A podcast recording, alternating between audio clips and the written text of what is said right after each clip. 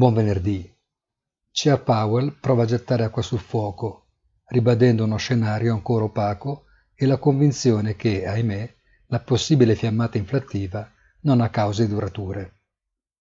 Il mercato sembra però aver imboccato un'altra strada e immagina già una fortissima ripresa dei consumi repressi, quella che gli economisti chiamano la pent-up demand, una sorta di bulimia da gioia per il ritorno alla normalità. Non è possibile stabilire al momento chi abbia ragione, ma è certo che la Fed vede cose cui noi umani non abbiamo accesso, mentre il mercato ha la capacità di autodeterminare il suo corso. All'equazione mancano due elementi in ogni caso.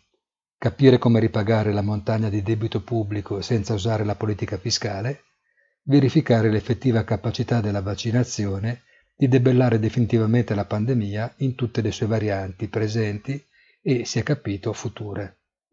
Ma i mercati guardano sempre oltre e la rotazione verso i titoli ciclici ne la prova, augurandosi tuttavia che la risalita dei tassi si arresti presto, perché è lì dove cova il vero pericolo. Buon fine settimana a tutti e come sempre nel tardo pomeriggio di oggi appuntamento sul nostro sito easy-finance.it con il punto della settimana.